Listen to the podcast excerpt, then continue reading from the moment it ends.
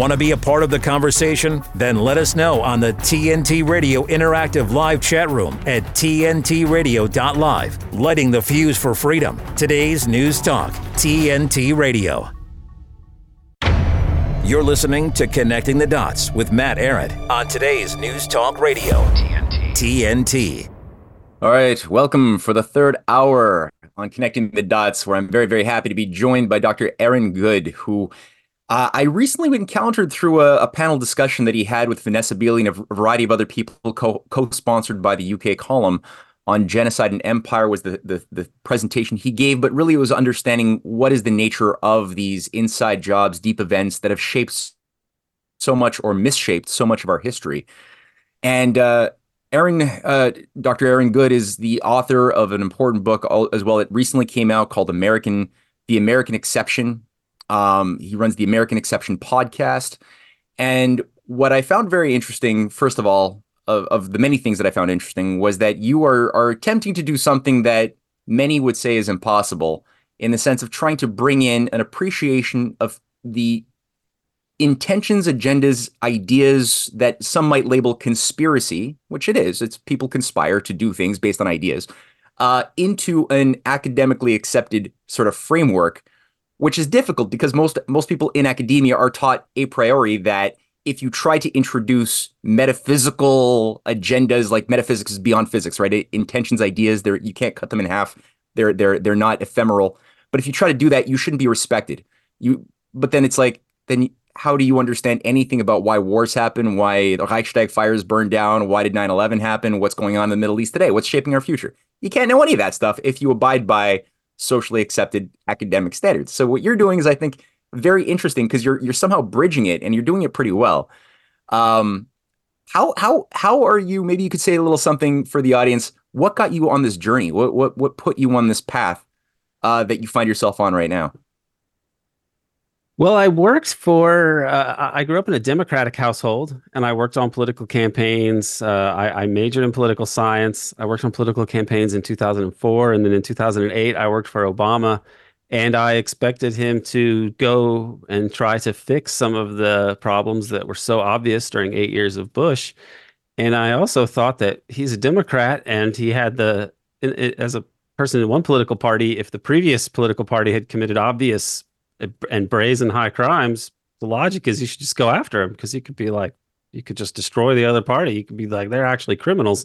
How could you ever not vote for our party if the other party is starting the Iraq war, killing hundreds of thousands of people, lying about why they have to do it? And yet Bush was like, uh, Obama says, we have to look forward, not back. You know, torture, illegal war, all these things. And so that's such an absurd that I, I, went to his inauguration. I mean, I went to the the staff inaugural ball. Um, I mean, I, it was I was uh, an Obama staffer, and then seeing that he was a second George Bush uh, made me think that like, well, actually, it's just all these guys are basically Ronald Reagan uh, over and over again. Something happened in the United States, and it made me look back at U.S. Hmm. history and uh, especially the Kennedy assassination because I was familiar with it after seeing Oliver Stone's movie as like an eighth grader or something like that in the theater, and um, I it may it was I was aware of these sort of things, but then seeing how the president was kind of powerless to do what he should do by virtue of the logic of the position that I, as I understood it, uh, I was that there. I it made me realize that there is a,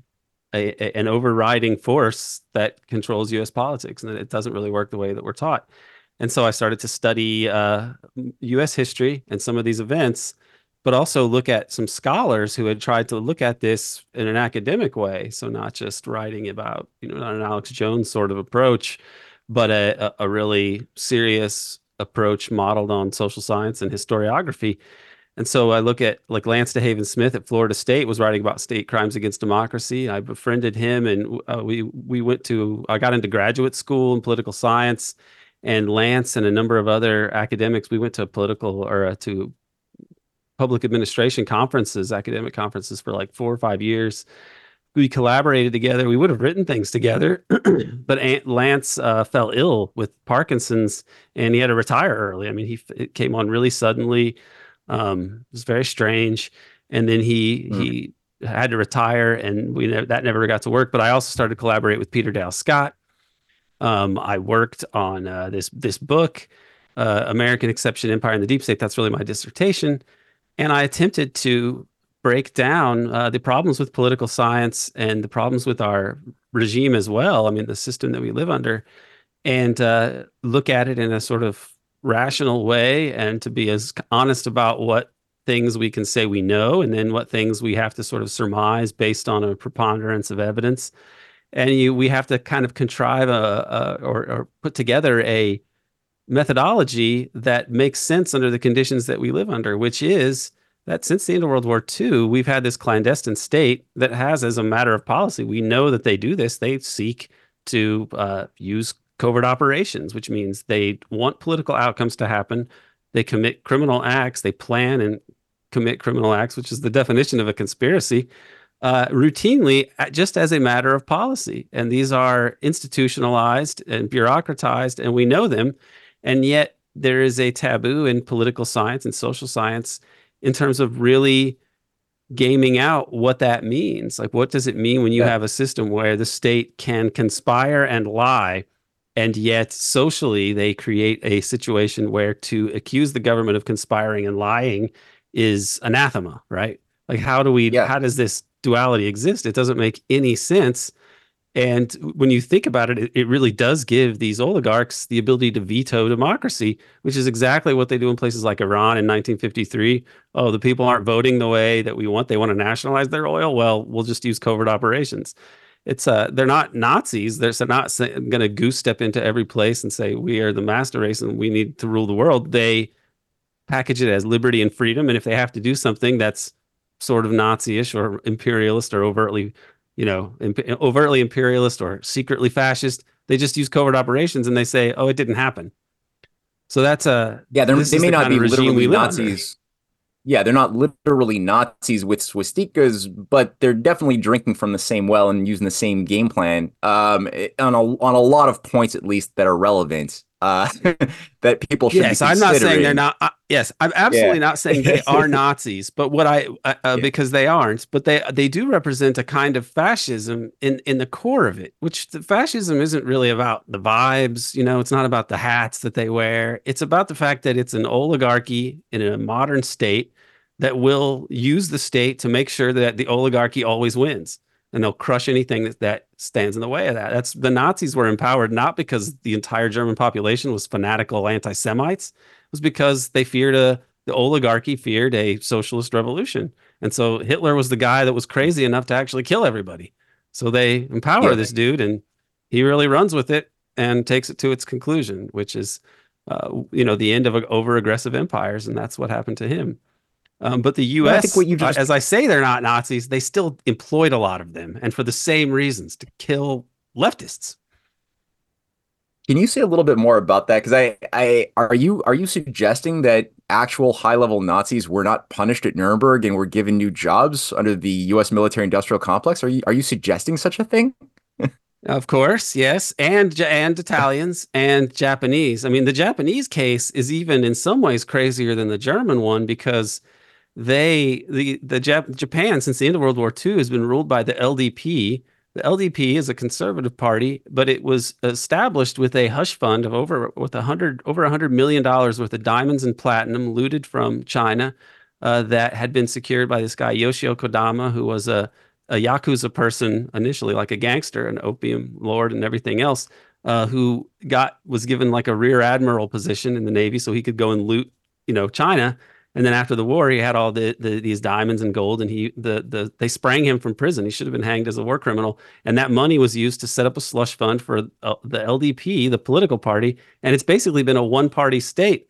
So Japan is basically ruled by a, a, a party that was established with a fascist slush fund, uh, and, and by a person who was a CIA asset. Japan is functionally like their government is basically a CIA asset uh, when you come down to it. It's and in Germany, of course, they rescue a lot of these people. Like Reinhard Gehlen is maybe the most notorious one, and he becomes the uh, chief of West German intelligence somehow, even though he was Hitler's intelligence chief. And they they hmm. rewrite mm. history to say that oh, the Nazis didn't actually set the Reichstag fire. Uh, and the reason that they rewrote that history is because a lot of the people that they'd put in high places in the government were involved in that. In that, and Peter Dale Scott's written about about that. He has a whole like dossier. I don't know if he's ever published it, but Uh, he's written about that. In Italy, there was like a whole secret network, Gladio, uh, uh, or the Propaganda Due Lodge, which is part of something that we we use Gladio as kind of a shorthand. But there's all these networks of it's the uh, sword terror right? networks mm-hmm. and pair yeah for the the the the Roman Empire's sword, the Gladio uh, or Gladius or whatever it was. It's named after that, the gladiator sword. And this is something that, that over Europe, they've had this kind of secret apparatus that is really there to make sure that if they need to intervene, especially if the Americans don't like what's going on, there's a number of assassinations. In America, we've got the 60s assassinations JFK, MLK, RFK, Malcolm X. But in in Europe, there's a lot of these gladio type things that are, that seem to be that same hidden hand of just U.S. imperialism the Aldo Moro assassination, um, the Alfred Herrhausen assassination, the uh, Swedish Olof Palme assassination, uh, different bombings like the Piazza Fontana bombing. I mean, there's this whole uh, history. Weren't we told the, that the, the kind of that, dark that, force? Weren't we told that it was? It, I, I, thought we were told it was Marxist Leninist terrorist cells that uh, carried out these these murders of Herrhausen and and uh, Aldo Moro and the Red Brigades. But but were are, are you saying that these weren't Marxist Leninist terrorists that that we were told we, we should be afraid of during the Cold War when when the Kremlin and Beijing were our, were our arch nemesis? You're, you're saying that there was actually something else behind them that wasn't the Kremlin or Beijing? Right. It, it, the it wasn't really organic communists who staged those bombings, like the Piazza Fontana bombing or the Herrhausen bombing, and it wasn't a bunch of communists or one communist who shot President Kennedy. Uh, it wasn't communists who burned down the Reichstag. Uh, it was fascists in all those cases, making it happen. The irony, the irony. Yes. You know, I I think it's it's important for people to just let the seep in because I mean, there's there's been certain I think trauma due to the 60 years of propaganda that many people, especially baby boomers, were subjected through, you know, drop and cover, hide under your desk for the nuclear apocalypse, be afraid of your neighbor who might be a, a commie agent. And, you know, it was people underestimate the, the, the influence of the FBI dictatorship over the America and the psyche that that was affected in your average American living through that, that was never resolved. And today we're a lot of the same game plan is being like revived yet again, almost like a spell is being cast to revive a lot of the the prejudices that were put into us artificially because we didn't resolve World War II and we allowed the leading uh, Nazis and fascists, as you just pointed out, to take over or at least become part of a new apparatus to terrorize us. Um, does, does this tie in? And I, we only have three minutes before the next commercial break, so we might just only tease an answer out of you there. But does this tie into the rise of Islamic terrorism since the 70s and 80s and, in the present day, or is it are these two different op- operations? This Gladio terrorist thing in the 60s and 70s and 80s versus Islamic terrorism that that we're living through today? Well, the Western hand in, in, in is Islamist terror goes back, actually, it predates the original Gladio uh, because it's the, uh, I think it's in the late 20s that they established the Muslim Brotherhood. And it's the Suez Canal Company that gives the a land grant to the uh, ch- what becomes the Muslim Brotherhood. Um, Sa- Saeed Al Banna, I think, is the guy's name, and it was the Suez Canal yeah. Company. So it's the British Empire, and they wanted to create this entity that could act uh, as a counterweight or a foil, or potentially even assassinate people uh, who were nationalists or socialists. Uh, so people like Na- that would become Nasser. Nasser wasn't uh, the person, but he eventually instrument becomes the embodiment of this. Like that's what the, the Muslim Brotherhood was there to stop Egyptian nationalism and socialism, and so it goes it goes beyond that. Now, for the in this in the 70s, it really ramps up, beginning with. Um, I mean, they, by the 1979, you have those Iranian the Iranian Revolution, which is strange, and I, I think that the West may have manipulated things, especially ex-CIA people, Safari Club people, may have tried to tip the scales so that it was Islamists that took over and not um, Marxists or socialists or or nationalists. Um, but we that's you know a, a, contested point. But in they also fueled the Mujahideen in Afghanistan. I mean, this has been their mo, and then throughout the 80s, they're using uh, this Al Qaeda network basically to supply the Mujahideen. And then in the 90s, after the Cold War, they use these same people all over Central Asia, uh, the Balkans. They used the Al Qaeda to try to assassinate Gaddafi in like 1996. I mean, they've uh, ISIS is very, very, very suspicious. I mean, kind of over the top, obvious. Uh, sock puppet of this whole enterprise. I mean, this is one of their main tools to extend uh, their U.S. hegemony into formerly uh, regions formerly dominated by the Soviet Union. Hmm. I got a question for you that that uh, I was thinking about. I, I, I didn't really look into it too deeply, but um, a, a number of high level Nazis I know were sent into Syria and Egypt um, after World War II, and uh, uh, I was curious because I, in trying to figure out if if the Seven Day War was um, manufactured, six, six if so, day. how six days? Sorry, six day war. yeah, six day war is manufactured. Yeah. Right. Um, I was I, I I couldn't help but notice that that the Mossad had been getting information that they were paying for from uh, Nazis. I don't know if Klaus Barbie was among them, but they were paying for intelligence from Egypt, from Syria, provided to them by a lot of these SS officers, which is an irony unto itself. Maybe less so of an irony when you look at today's world. But uh, I was curious if you knew that if this played a role into the intelligence that was given to the Israelis that they used and acted upon um, to preemptively strike out at uh, the Arab world in the Seven Day War or, or a Six Day War, or is there? Yeah, did that did that come across your your your? I mean, uh, what we know is that it was a preemptive war, and that Israel started it, and that they you know the the different versions of it oh we accidentally acquired this empire or not. But now if you look back on it and you think of how maniacally they are i mean you just had benjamin netanyahu saying oh from the river to the sea. I would guess that maximalist zionists people who wanted greater israel and uh, uh, that they were they did this intentionally i would guess. I mean they started the war. It was i don't think that nasser wanted a hot war like that.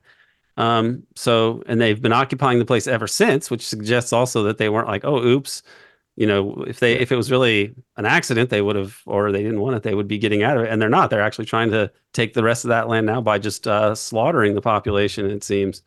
So uh, i don't know so, i don't know so much about the i haven't looked too much into the details of like what it was that led to this and what was the sort of excuse that they offered for why it was a preemptive attack.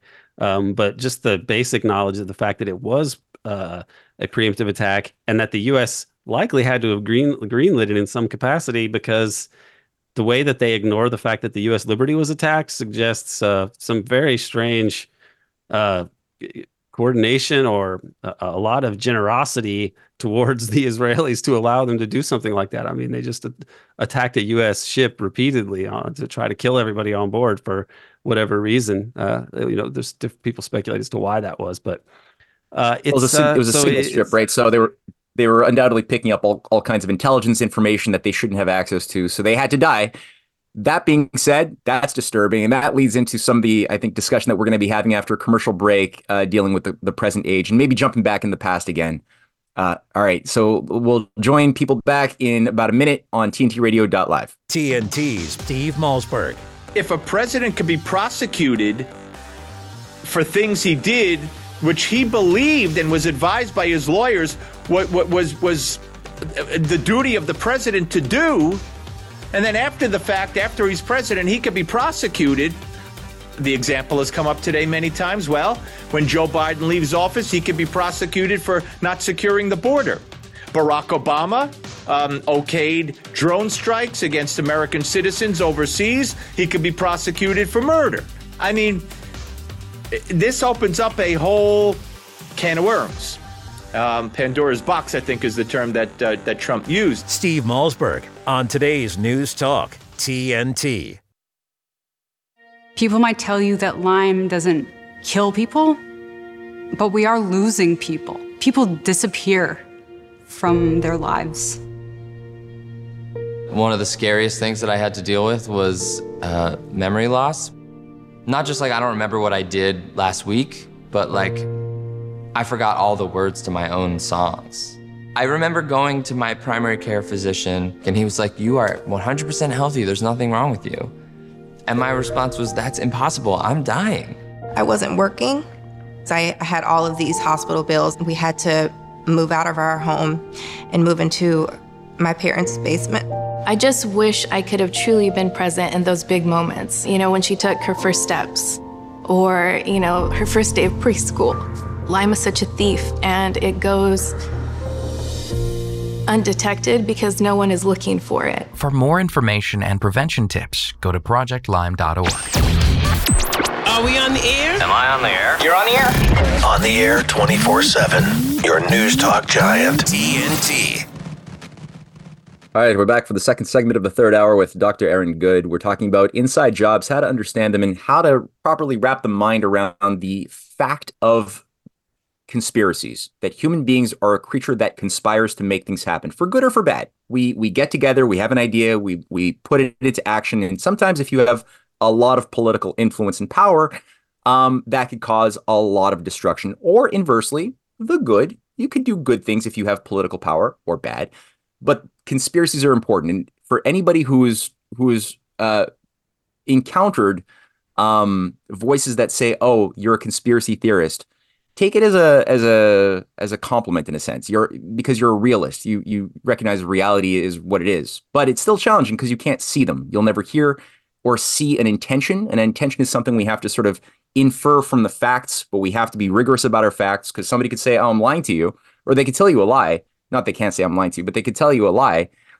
And it's like the oligarchy thrives in this like domain, right, of of plausible deniability, where people just you could always rely on the fact that maybe I'm telling the truth, you know, even though all of the evidence has showcased that everything you've touched has turned to fire.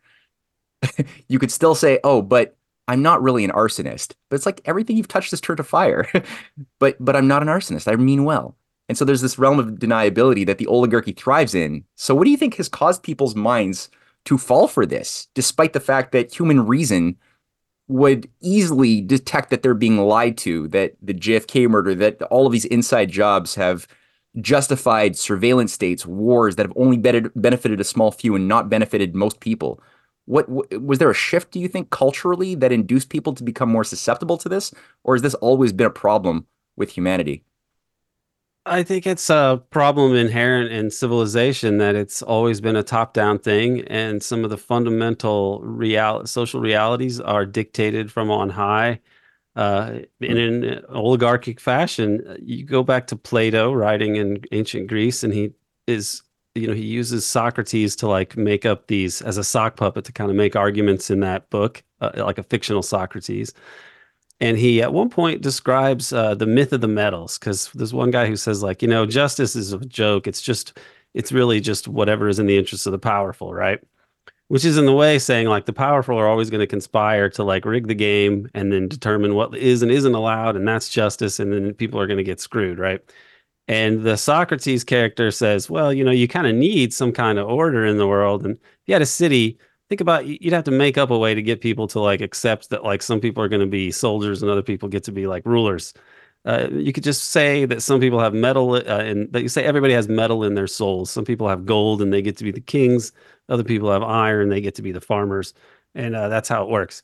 And of course, he was wasn't saying that the metals are like a true thing. He was using it as a hypothetical myth, like a set of lies to tell people to get pe- them to accept the fact that some people get to be in charge and get to have all the good stuff, and other people have to do the harder work and have less materially.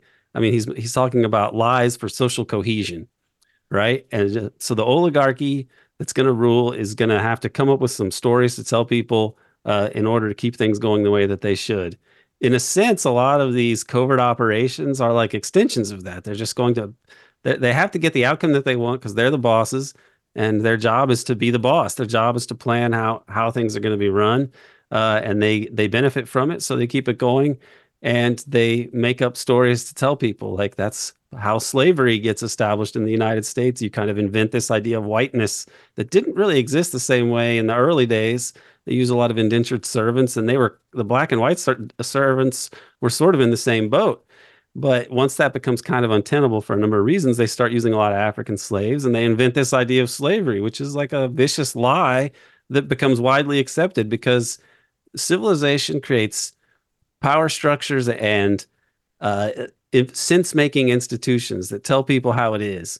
And so even the and we believe we are like always saying, oh, we're liberty and democracy, we're always doing good things, but we're always we also know that if we're paying attention that we're an empire and we've done a lot of shady things. And if you know the history of the CIA, you are aware that they conspire and tell and, and per, commit crimes and then have cover stories about it so they can lie about it. The well, problem that we're running into is that because I think this empire has run its course and is really on a downward spiral, the things that they're having to do to intervene, even in with the so-called hidden hand, are like not very hidden anymore. Like Joe Biden is saying on TV, "Oh, if uh, if Russia invades Ukraine, the Nord Stream is not going to happen." And somebody asks, "Are you saying they're going to blow it up, or what are you saying?" He's like, "I'm saying it won't happen." I mean, he's like overt about it, right? That's not an exact quote, but that's the gist of it. And then they do they do blow it up, and they just say, "Oh, we didn't do it," and it's not even plausible deniability. It's just flat power lie uh, it's just a straight up like that you it what is what obviously happened did not happen and we uh are you going to say we're all liars and all the tv networks are liars and all the congressmen and cabinet officials and everybody? Like you can't say that. So we're all just like we can't even say grass is green. We can't even have a discussion yeah. about it. Democracy can't function really like this. That's why we're in this strange terrible mess now. Mm-hmm. yeah like in, in the past one could say that that there was a little bit more um, care given to the lie to manage the lie after the Gulf of Tonkin or or what what have you. I mean, there's there's so many examples of human beings being uh, screwed around with and lied to, but there was an effort to maintain it. Whereas now there's this hubris, this lo- sloppy like hubris. And are, are, do you think that this this sloppiness or this this this disregard for even trying to cover up the lie and just saying what I'm going to do, um, and then doing it is is a sign of strength or weakness? It is clearly a sign of weakness, and the rest of the world, I don't think, falls for it. But uh, in, in the West, because uh, you know civilizations create their own, they, they dominate all the institutions that exist to really allow people to make sense of things on a large scale. So even if everybody that we we would talk to, because we talk to politically aware people or engage with them, they would know that there was a, a, coup in Ukraine in 2014, that the U.S. obviously blew up the Nord Stream or or some force affiliated with the U.S. Obviously did those committed those crimes. The rest of the world knows it, but we are not allowed to know it, at least not in a way that it becomes brought into the discussion. I mean, even with the situation in Gaza, there's this issue of like, how many people did Gaza massacre? Like of those people that were massacred on that on October 7, how many were massacred by Hamas and how many were killed by uh, Israeli forces? Logically, if you think about what Hamas was would have been trying to accomplish, they wouldn't have benefited from massacring anyone. But the hmm. Israelis, because they have used this to justify this genocidal campaign, um, it, it, they really did benefit from this. And uh, when you look at those cars that were blown up out there and like really incinerated, you're like, there was no way that was done by one of those Hamas bottle rockets that they're always firing. Like that had to be. And then you find out there's Apache helicopters. It's not even discussed in the West. It just it didn't happen. And I think part of the reason we're in this situation now where so many of the lies are just absurd and yet there's nothing to do about them like the Russiagate, the whole Russiagate hoax, for example. I mean, I I didn't believe that from the very beginning, and then everything else just confirmed it. It was too convenient and too perfect, and it didn't make any sense from like the Russian side in, anyway. Uh, it was absurd. Uh, but they you you couldn't even still today people argue about it. There's no way even the other side, the Republicans can't when can't do anything about it. Trump has the Justice Department and he can't get to the bottom of it. Uh, he has supposed control of the CIA and he can't get to the bottom of it in a way that it's like a clear cut victory for him which it should have been, even though I'm no supporter of Trump in any way, shape, or form. So this, uh, we're now at the point where, because what we want is so crazy, it's so insane. After World War, after the end of the Cold War, I mean, deciding to try to rule the world during World War II and then really going for it, and that's what happens during the Cold War. Uh, and then they w- they win in the Cold War, but then the project of global dominance is still alive, and they want it to go on forever, and they state this explicitly. The problem is that you let Russia and China into the global economy and they eventually start to gain wherewithal to counterbalance against the, the power of the US. And since the US is like, well, this can't happen, we have to be able to rule the world forever, they have to do crazier and crazier things to try to control the strategically important areas, especially in the Middle East.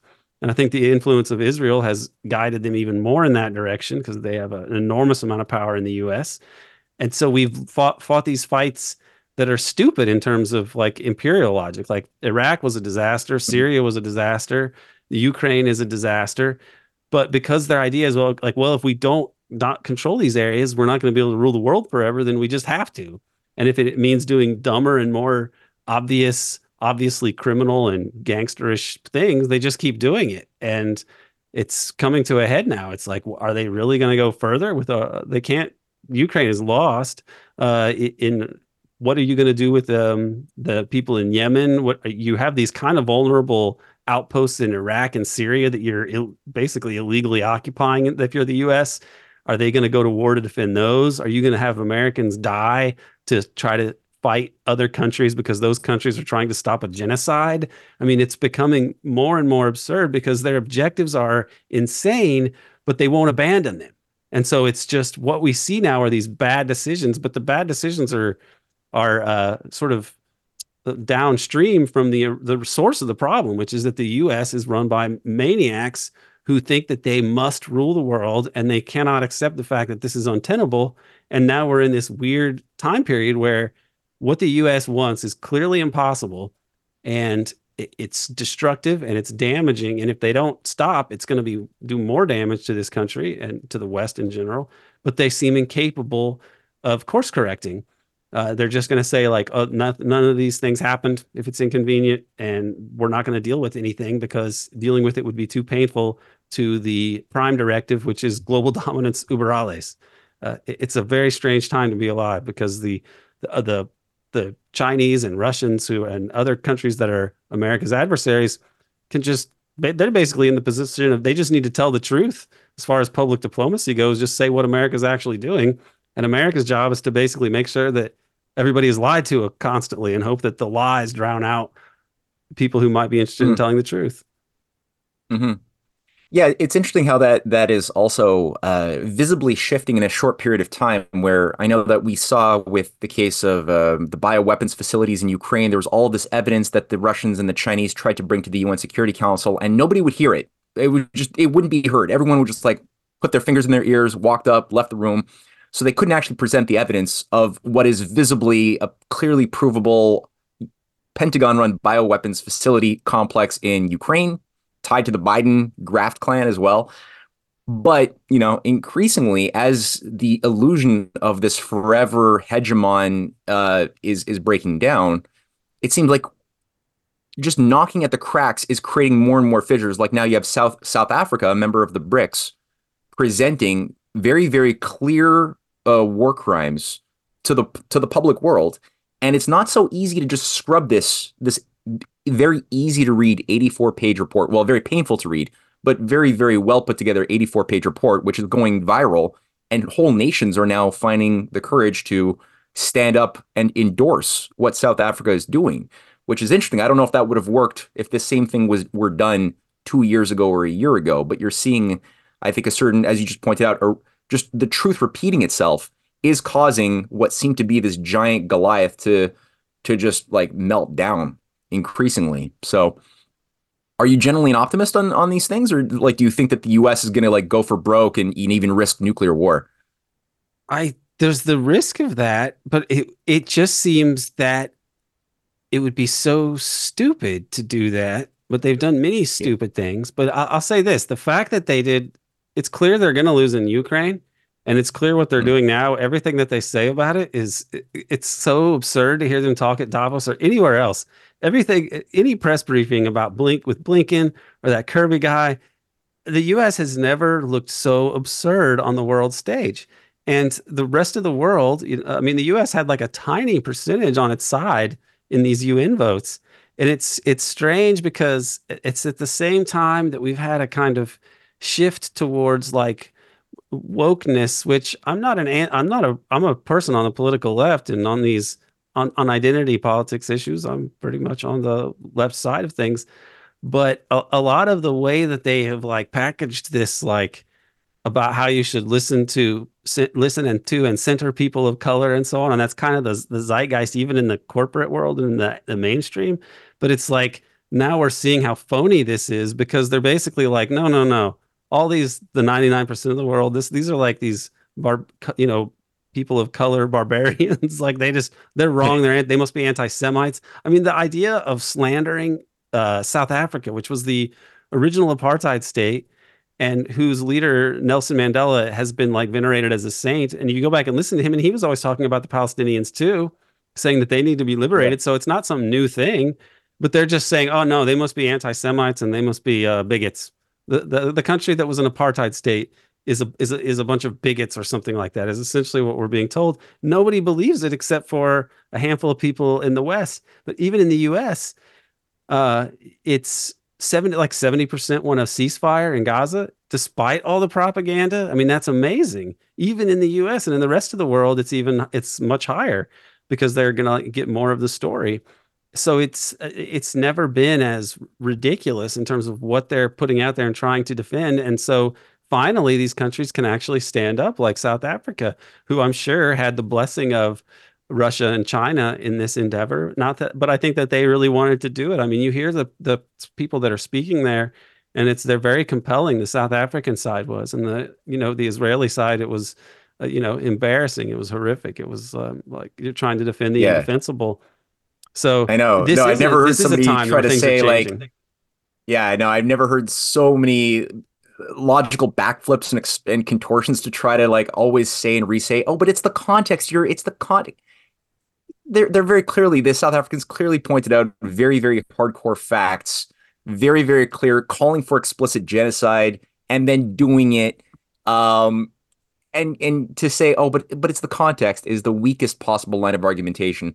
When we get back from a short commercial break, i would like to talk to you a little bit about uh, October seventh as a possible inside job. So De-weaponizing weather with reality and perspective. Remember when you were in math class and they told you to check your work? You do remember that, right? Let's say you have 5 minus 3 and that equals 2. You want to check your work, go, well, take the answer 2, add 3, it equals 5. Correct. Right? Well, you can work backwards when checking your work when it comes to why the planet is warming. At least I can with my hypothesis that this is geothermal. In other words, the input of extra energy from what is going on in the bottom of the ocean. How can I do that? Well, let's take a look at what's going on.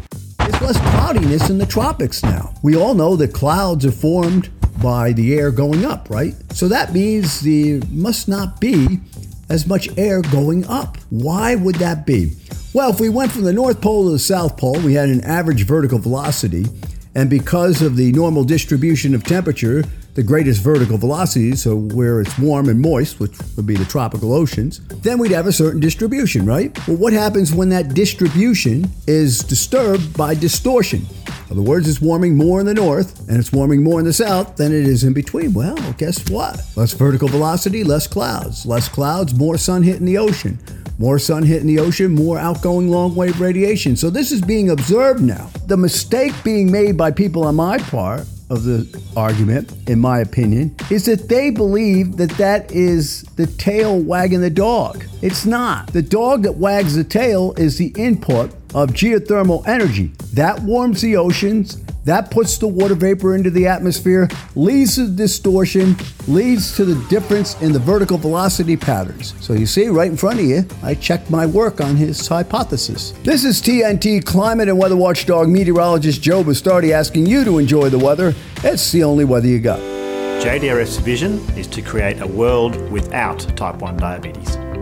Type 1 diabetes community is at the heart of everything JDRF does. We were founded by the type 1 diabetes community. In the main, we are governed by the type 1 diabetes community, we're energised by the type 1 community, and we're accountable to the type 1 diabetes community. It's on their behalf that we exist, and it's on their behalf that we must succeed. JDRF exists to rid the world of type 1 diabetes. It's easy to say, but it's hard to do. So for us, that means rallying all the resources and all the people and all the organisations required to make that a reality as quickly as possible. The world's best researchers, exciting innovative companies, and the passion of the type 1 diabetes community, then delivered through the health system so lives get better every day, day after day, until the day we find a cure. To everybody in the type 1 diabetes community, no matter your age or stage with the disease, whether you were diagnosed recently or a long time ago, we need you to know that we are here working on your behalf to deliver a world without type 1 diabetes as quickly as we can. Thank you to everybody who supported JDRF in so many ways. You are making our vision of a world without type 1 diabetes possible. Deconstructing psyops, propaganda, and mainstream media garbage. Connecting the dots. You're with Matt Ehret and Connecting the Dots on today's News Talk Radio, TNT. All right, we're back for the third segment of the third hour with Dr. Aaron Good. Um, I'd like to ask you, Dr. Good, Aaron, Dr. Good. I, Aaron is okay? Yeah, yeah, of course. All right, let's do Aaron. Um, October 7th, in your assessment, was it or was it not an inside job?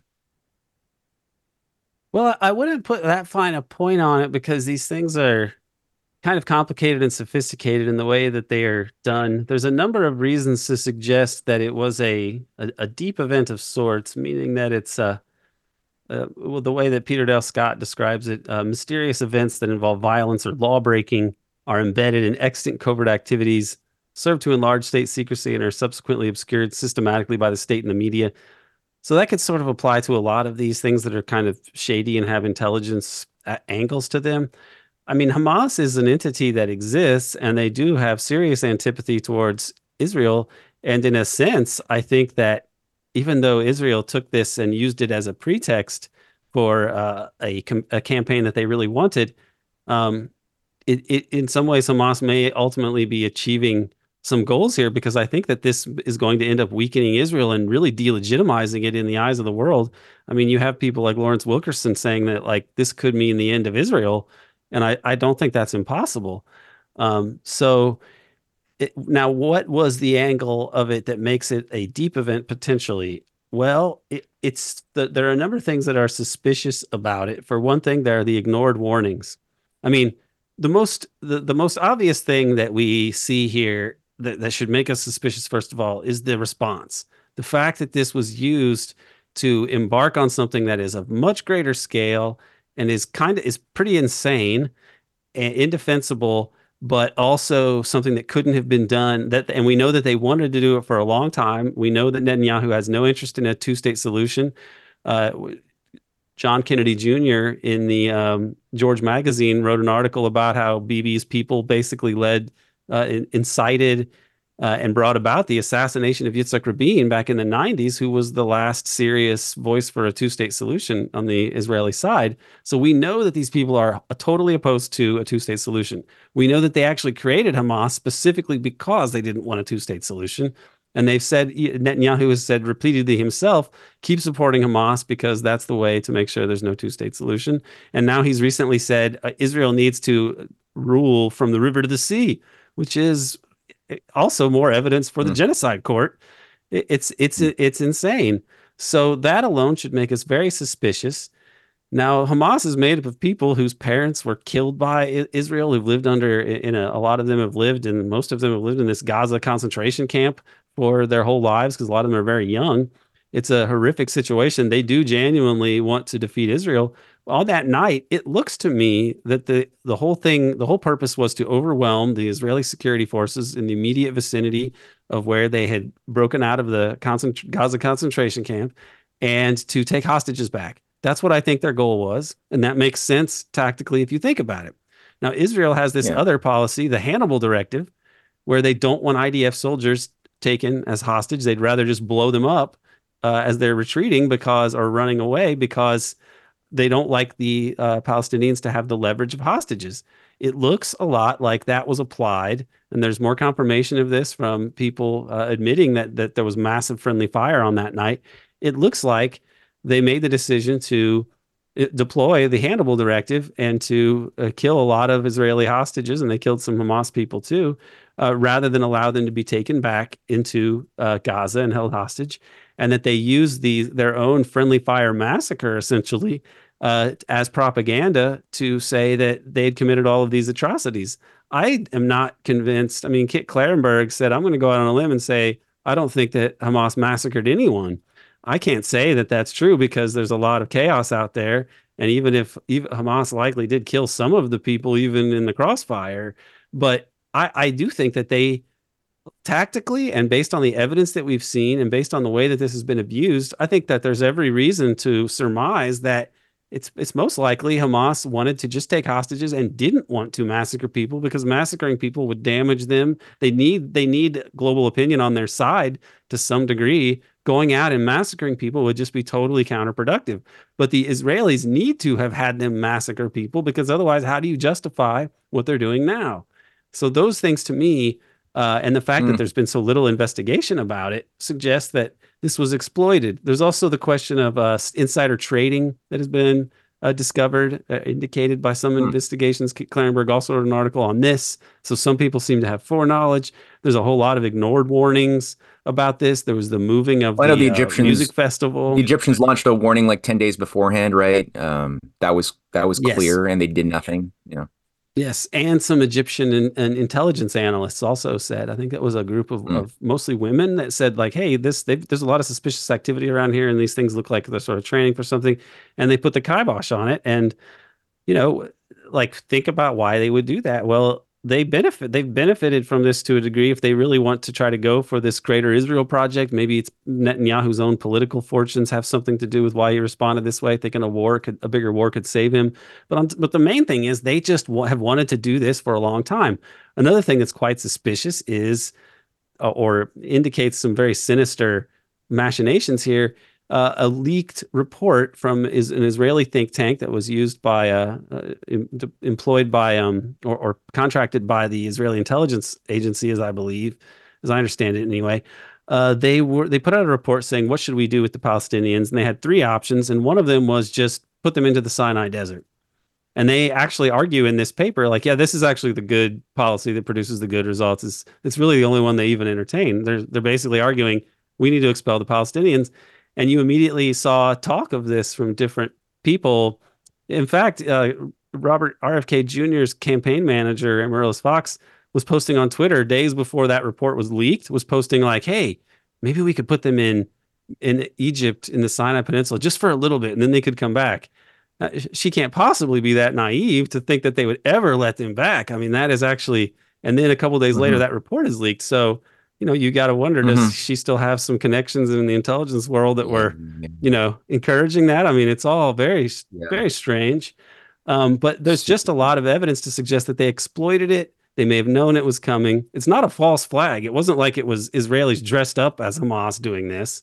Mm-hmm. And it couldn't be totally a, a, straightforward inside job, but there are elements that suggest that this was uh, allowed to happen or manipulated in a certain way so it would unfold a certain way and how much foreknowledge they have, or whether it was opportunistic, or whether they bungled it with the friendly fire on accident and then just decided to use that as a pretext for something they wanted to do anyway.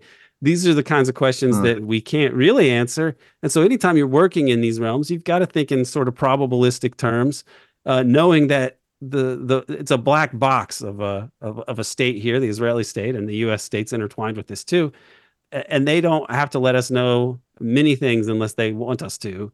And that's the position yeah. that we're in. But there's a lot of reason to be very suspicious of this. There's a lot of I, I could see very honest people within um, within Hamas, but what you're also saying doesn't that kind of imply that at least maybe there's something shady that I've always found shady, at least with these billionaires who manage a big chunk of Hamas from Qatar um, there's like a handful of these billionaires, not millionaires, billionaires in Qatar, not in Palestine, but who have a huge amount of influence. Do you think that there's any evidence of collusion between some of these creatures, the, the Muslim Brotherhood or the, the IDF or people in Palestine more generally? Well, this is, as far as I know, there's zero evidence, and yet the what you're describing is a opportunity for chicanery. I mean, this idea of who are these billionaires? Is are they do, or who are the people that are total funding any parts of Hamas? How many connections are there between external actors and Hamas? How many people that would seem on the surface to be genuine, sincere supporters of Hamas could be getting instructions from other people, encouraging them to do X, Y, and Z?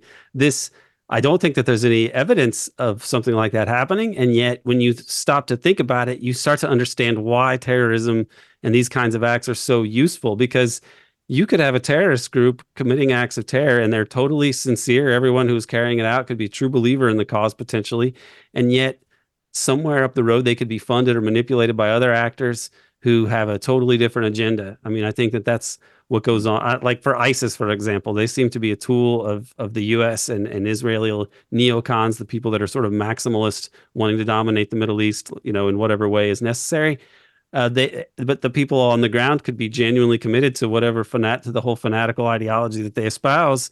Uh, but who is paying them? Who gives their marching orders? Ultimately, uh, these are you know questions that are raised and that we also we have to accept the fact that we can't answer it but we have if we speculate about it it leads to the conclusion that we drastically need to change the way the world is governed we need to hmm. stop all the covert operations all the chicanery uh, find a way to solve problems world peace is totally achievable and that's where i am an optimist because all of these problems are quite easy to solve ukraine was very easy to solve they never should have had that coup in 2014 and they never should have stopped those negotiations from uh, going forward, which would have ended the war very shortly. Which I think that's the only reason that Russia invaded was to bring them to the negotiating table.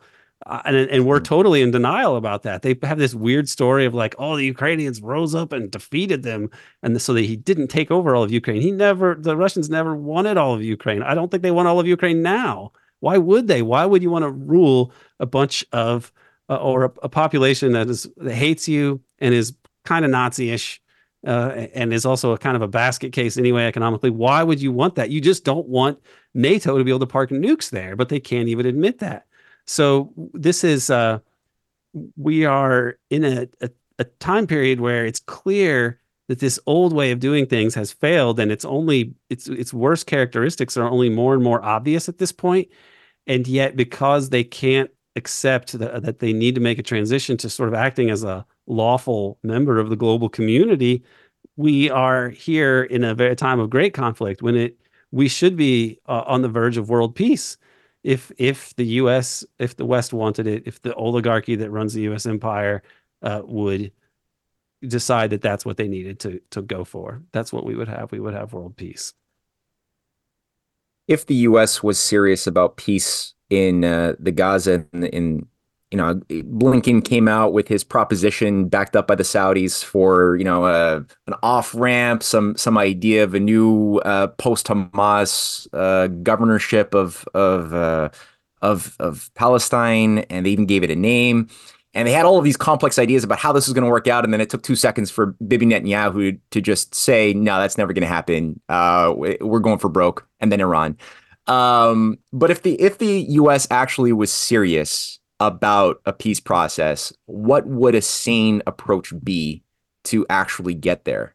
With Israel being could, governed by the current fanaticism that it is, how would you do it? You just have the U.S. use the, na- the national security or the UN Security Council to impose a two-state solution. It'd be very easy if the U.S. wanted to do it. Jeffrey Sachs lays this out. I, I don't I, I personally think a one state solution is better. And I don't have I have zero sympathy for Zionism, and I think it's completely insane. And I think the fact that you it's you don't even really question the basic premise of it just reflects an enormous amount of propaganda. And it's not because I'm against the idea of a Jewish state. I'm against the idea of any state like that that is like this is a state of by and for X group of people, and everybody else is going to have to either get out of the way or be killed or granted non-citizen status. I'm opposed to that full stop. Whether it's we're talking about Jewish people or Mormons, I don't want a Mormon version of Israel, not at all, uh, or a Presbyterian. Like it's insane. It's insane, and yet it's got so much uh, power and money behind it that we don't even talk about how insane it is. So it would be quite easy to fix a two-state solution. People say it's unworkable, even people that are realists like Mearsheimer. But I think that it's it seems to be unworkable because the idea that the U.S. would ever get behind it is so unbelievable. You could easily expel the people from the West Bank if the U.S. was for that, and I would be I would enjoy watching those settlers be frog marched out of the West Bank, uh, carrying you know whatever. I don't want to see these people killed because I think they're victims of a terrible uh, historical cultural monstrosity that's really warped their brains. I, I, think that the Israelis are victims themselves in the same way that the Germans were victims in the in the 30s, although they were obviously victimizers. But uh, you know, people are people, and some strange historical things came together to turn the Germans into the blood and soil fascists that they are, and something some horrible things came together to make the Israelis into the blood and soil fascists that they are. Uh, and it's just need they need to be defeated, but hopefully in a way that's as that's as uh, as painless as possible with as little death as possible and destruction. And a two-state solution is it's more than the, Israelis deserve, to be honest. But if it, it should be imposed and it should be fixed, and you could solve that problem, and the Israelis and the Palestinians could live side by side. And I think the world would be grateful for the U.S. for taking that turn, and it's the best way to save Israel the best way to save it? Absolutely. No, I, I, think that that's the the ironic and most truthful way to approach this thing right now. And I mean, there's a lot of cause for optimism in a sense that we are at the end of an empire, the emergence of a potentially new operating system based on cooperation instead of just controlling the plebes in a shadow cave forever. Uh, so that's cool. If people want to reach you, uh, Aaron, where do they go? Uh, the American Exception podcast on Patreon, and I am also on Twitter. Uh, I think Aaron underscore good underscore. Uh, so you can find me there. Um, Devil's Chess Club also on YouTube, uh, on the American right. Exception YouTube channel. Thank you so much. All right, until next week. Bye. Bye.